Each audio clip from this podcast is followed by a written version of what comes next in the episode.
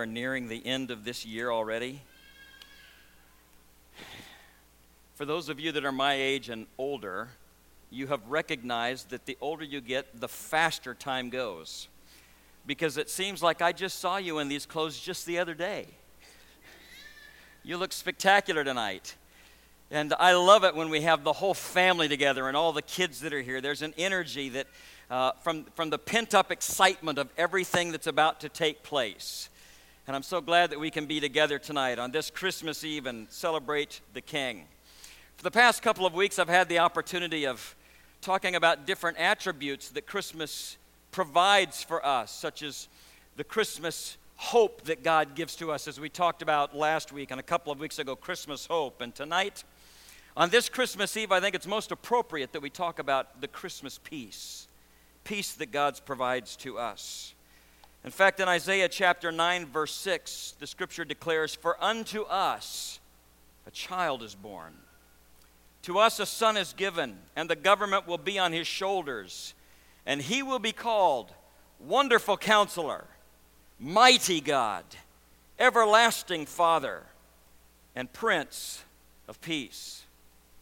We know that Jesus entered into this world to bring us peace, and yet we live in a world where, though it is often pursued, it seems as if it's rarely found. In fact, during some research this week, I've discovered that over the last 5,500 years of recorded history, there have been over 14,500 wars.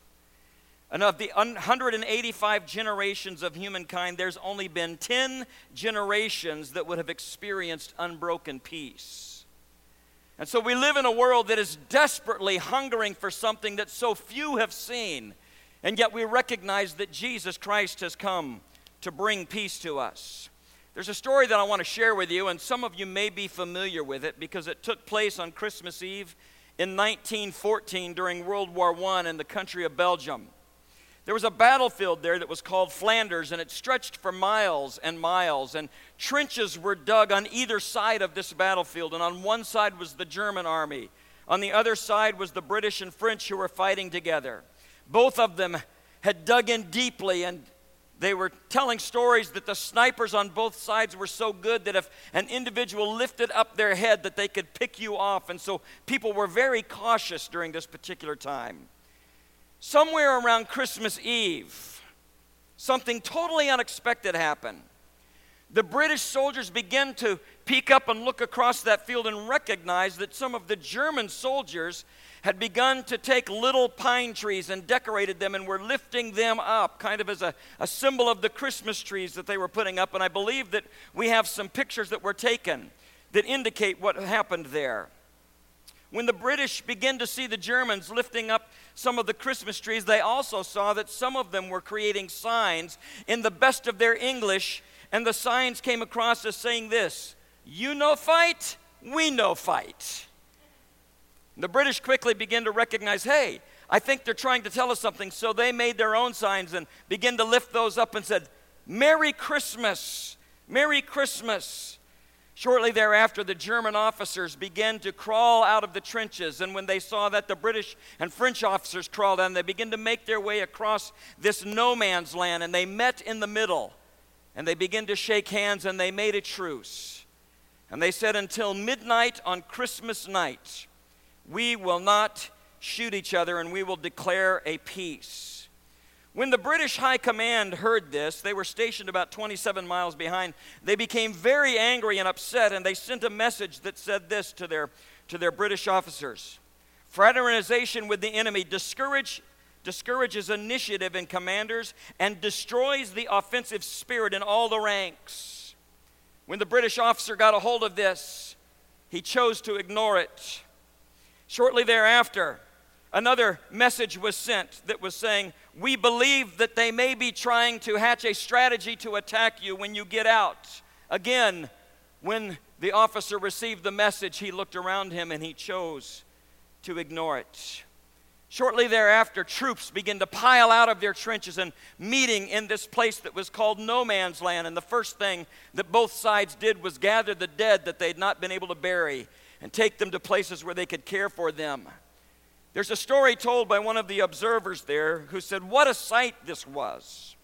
Little groups of Germans and British stretching the entire length of the front. As they became uh, closer and closer, they began to light matches so that they could see each other's faces. And they began to exchange little gifts with one another. One would have a piece of chocolate, another a piece of cake. There was some sauerkraut and tobacco and newspapers that were exchanged with each other. And somebody in the middle of all of that reported that somebody had an old leather soccer ball that they threw out into the middle. And the men began to kick that around. The reporter said, What a sight. Little groups of Germans and British that just a few moments ago were interested in taking each other's life, but now, under a truce, enjoying time together on Christmas Eve in peace. What a wonderful story. To be honest, at midnight at Christmas, the peace was over and the war began again. It continued and it was a brutal war, but for that brief moment at Christmas time, enemies became friends and people got a taste of what it was to have a peace that Jesus longs to bring. I have a couple of questions that I want to ask you over these next few moments. Questions for you to contemplate on this Christmas Eve. The first question is this How is the peace level in your home? The second question is How is the peace level in your heart?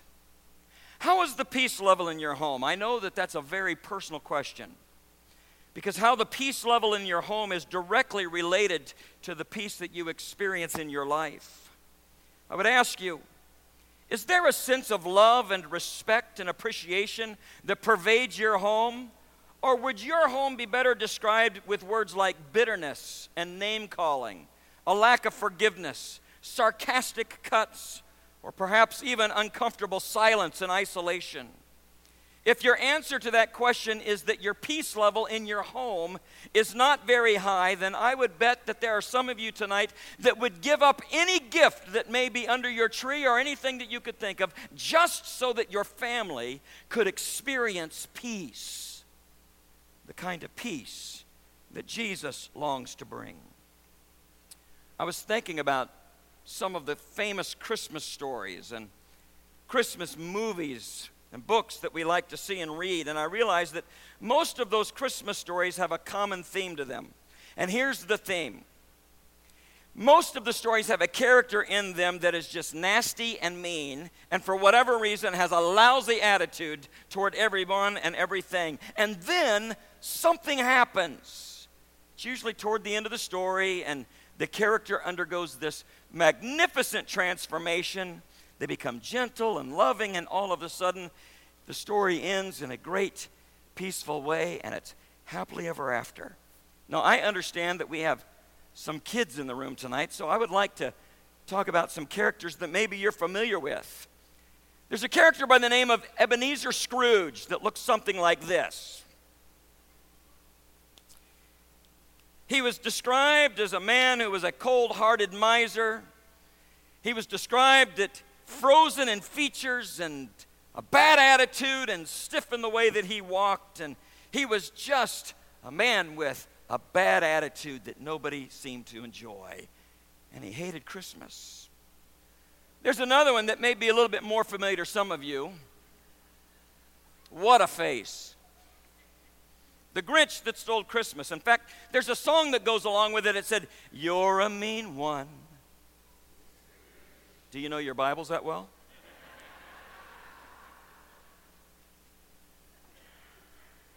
In fact, at the end of the first verse, it said that they wouldn't touch him with a 39 and a half foot pole.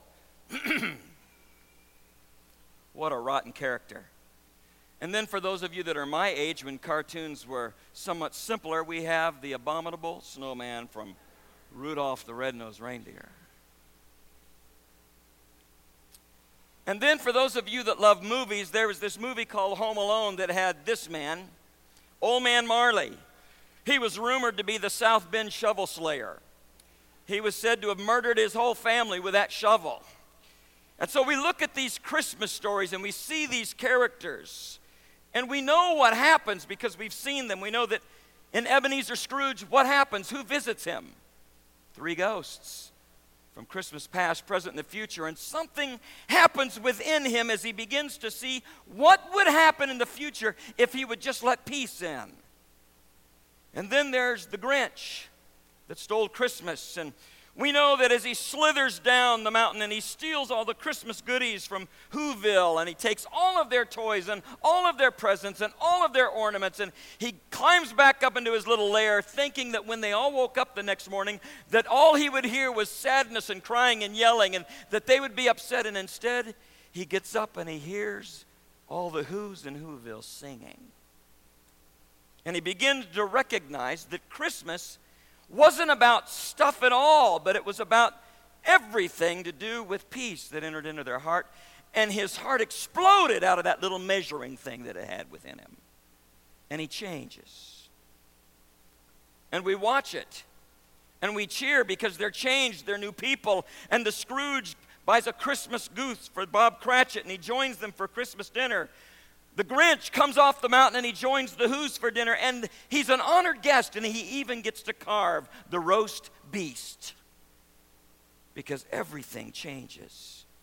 There's peace, there's reconciliation, and just like the Christmas truce of 1914, there's something in our heart that says this is the way it's supposed to be. And tonight I would declare to you the only power in the world that's strong enough to change our hearts and bring us peace is the Prince of Peace, and his name is Jesus. Some of you would say, you know, you make it sound so easy, but you don't know the characters in my family. You don't know what it's like. And you're right, I don't. But I would like you to focus for just a moment on the character that is you. And think about how peace affects you.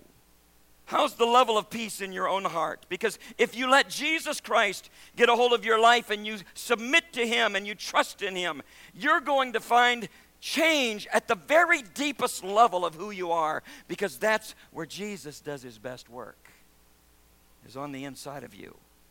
And then you begin to recognize that because of Jesus living within you, you become more patient. You're slower to anger. You're quicker to forgive. Genuinely interested in the well being of other people, even ahead of your own interests. And as that happens, your heart begins to be a force for peace in your family. There's a great Charlie Brown cartoon where Lucy comes to Charlie Brown at Christmas time and she says, Merry Christmas, Charlie Brown. Tis the season of peace on earth, goodwill toward men. Therefore, I suggest that we forget all of the differences and love one another.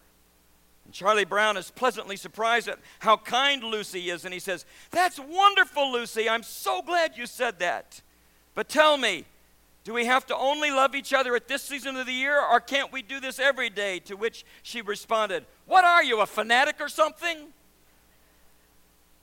At this Christmas time, I want to encourage you to be a fanatic for peace in your family.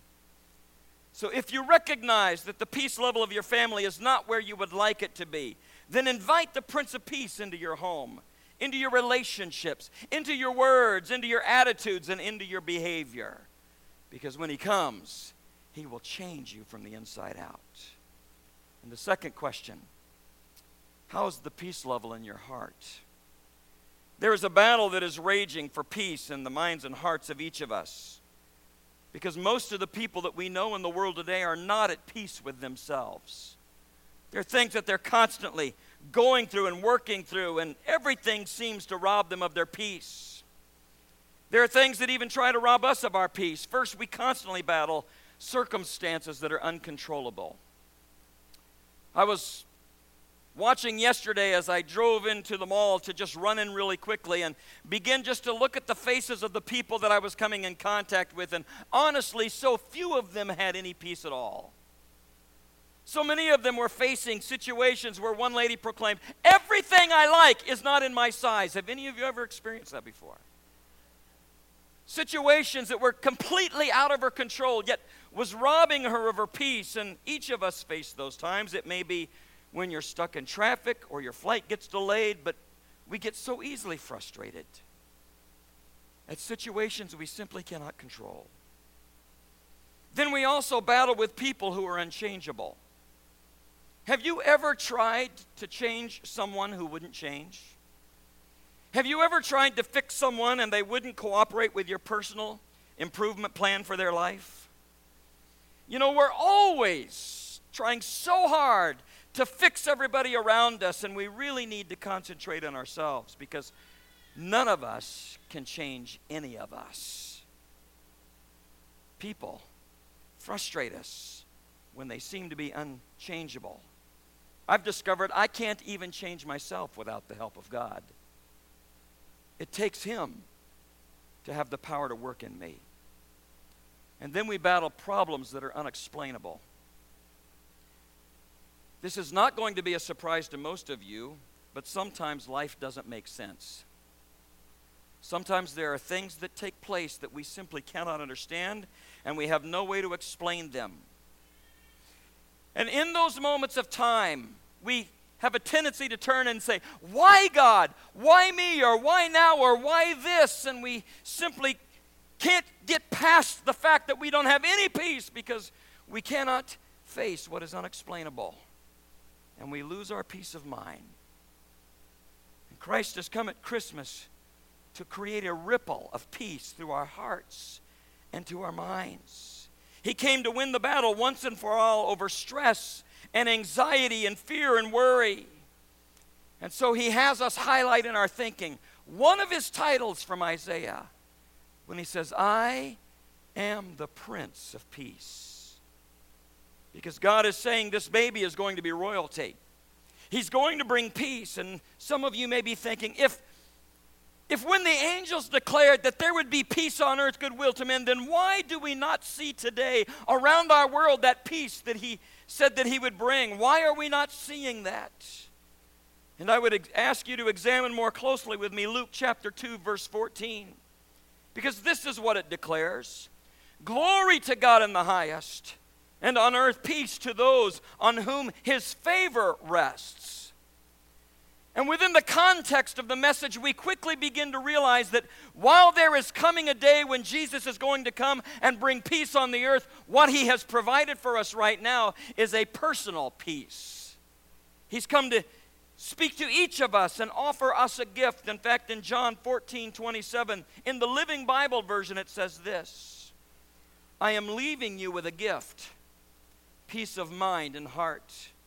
And the peace I give isn't fragile like the peace the world gives. So don't be troubled or afraid.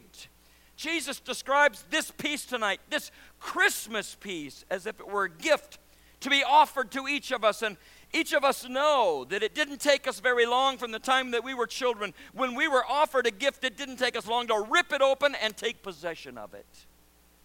And tonight, the gift of peace is being offered. Because peace is not something you work for, peace is not something you earn, it's not something you can deserve. It is simply a gift of God through Jesus Christ. One of the ways that we often recognize that we find that we are not living in peace or have some anxiety is the fact that at times it's difficult for us to fall asleep. Do you struggle to lay peacefully in bed because there's something or someone or an issue that is consuming your thoughts? There are times we all struggle to fall asleep at night, and to be fair, life in a fallen world is harsh and it's unpredictable. There are so many outside factors that make life difficult and provide reasons for restless sleep. But I am persuaded that in the midst of the trials that we often abandon our theology. We quit believing that God has the answers for life and we try to take the reins. And then, with the weight of the world now on our self appointed shoulders, we struggle to get a good night's sleep because we know we simply are incapable of creating the peace that we so long for. And when you're facing harsh and unpredictable realities in life in this fallen world, what should you do? I want to quickly give you four action that you can take with you tonight. And I want you to know that these will not be one time quick fixes, but as long as you're facing difficulties and you're finding peace hard to come by, as you apply them again and again, you will discover that God is at work. First is accept the confusion. If you haven't realized it already, you have very little control over your life. You didn't choose where you would be born. You didn't choose your parents. You didn't choose how they would raise you. You didn't choose the color of your skin. You didn't choose the language that you would speak, or you didn't choose the wealth of your family. The reality is is that you have very very little control in a huge universe. And then you add to that the sin and brokenness that you face at every turn and life can get overwhelming. And if you believe the gospel, the false gospel of self sovereignty and personal control, you will be kept awake when life doesn't go according to your plan. So, the first step in falling asleep is to accept that you don't have much reason to sleep peacefully without Jesus. Secondly, evict the imposters. When the waves of pain and difficulty come crashing down, you need to seek shelter. And sadly, so many people in our world today are seeking it in all the wrong places. Some of you, when you've been in pain, you picked up a bottle of alcohol or you picked up painkillers to physically numb your bodies. Others try to drown out the pain with television and food. And others take a credit card and try to purchase items thinking that maybe with one more material item it will provide the comfort that my soul needs. And if you buy into the false gospel of earthbound treasures, you won't have many restful nights of sleep. So evict the impostors and invite the Messiah, the Prince of Peace, to commune with your soul once again. Thirdly, pursue the disciplines. In the midst of trial, it becomes very tempting to abandon all of the spiritual disciplines that we have developed within our life. Your faith, your prayer, fasting, reading the scripture, attending worship services. The enemy in the middle of trial will try to rob you of the very things that he knows will become your strength and your anchor. When you abandon these disciplines, whether you do it intentionally or not, you're saying, I don't need God and I don't need His church. I can make it on my own. And that's never a good idea because your heart is corrupt. And you need to see yourself and your situation with accuracy. So if you believe the false gospel of self sustainment. You will struggle to wake up each morning with energy. You were not created to live independently, even in a sinless world. Live with God, His Spirit, His Word, and let the believers join alongside of you and speak peace into your life. And lastly, trust the author. All of these actions, accept, evict, and pursue, make no sense unless one thing is true God is the good and wise author of your story. Because God is the author of your story, you can accept confusion and find rest, knowing that everything in the universe is managed with complete and His specific authority. Because God is the author of all that is good, you can evict the impostors and find comfort in communion with Him, even in the midst of a physical trial. Because God is the author of life, you can pursue the spiritual disciplines and find peace, knowing that God has wisdom for your life that is far better than anything that you can pursue on your own.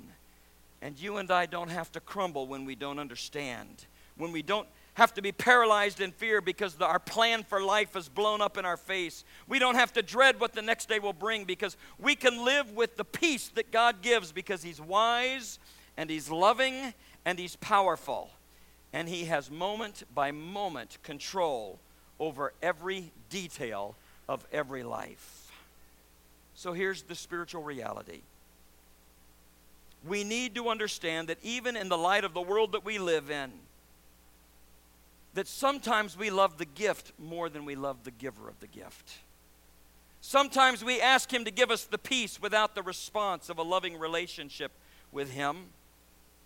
But I want you to know that if you tonight will accept the Prince of Peace, he offers to you a relationship and He will take you as you are. He will make His home in you. And the gifts He brings with Him are the gifts of forgiveness and joy and hope and peace. And it will change you from the inside out. And it will change your family.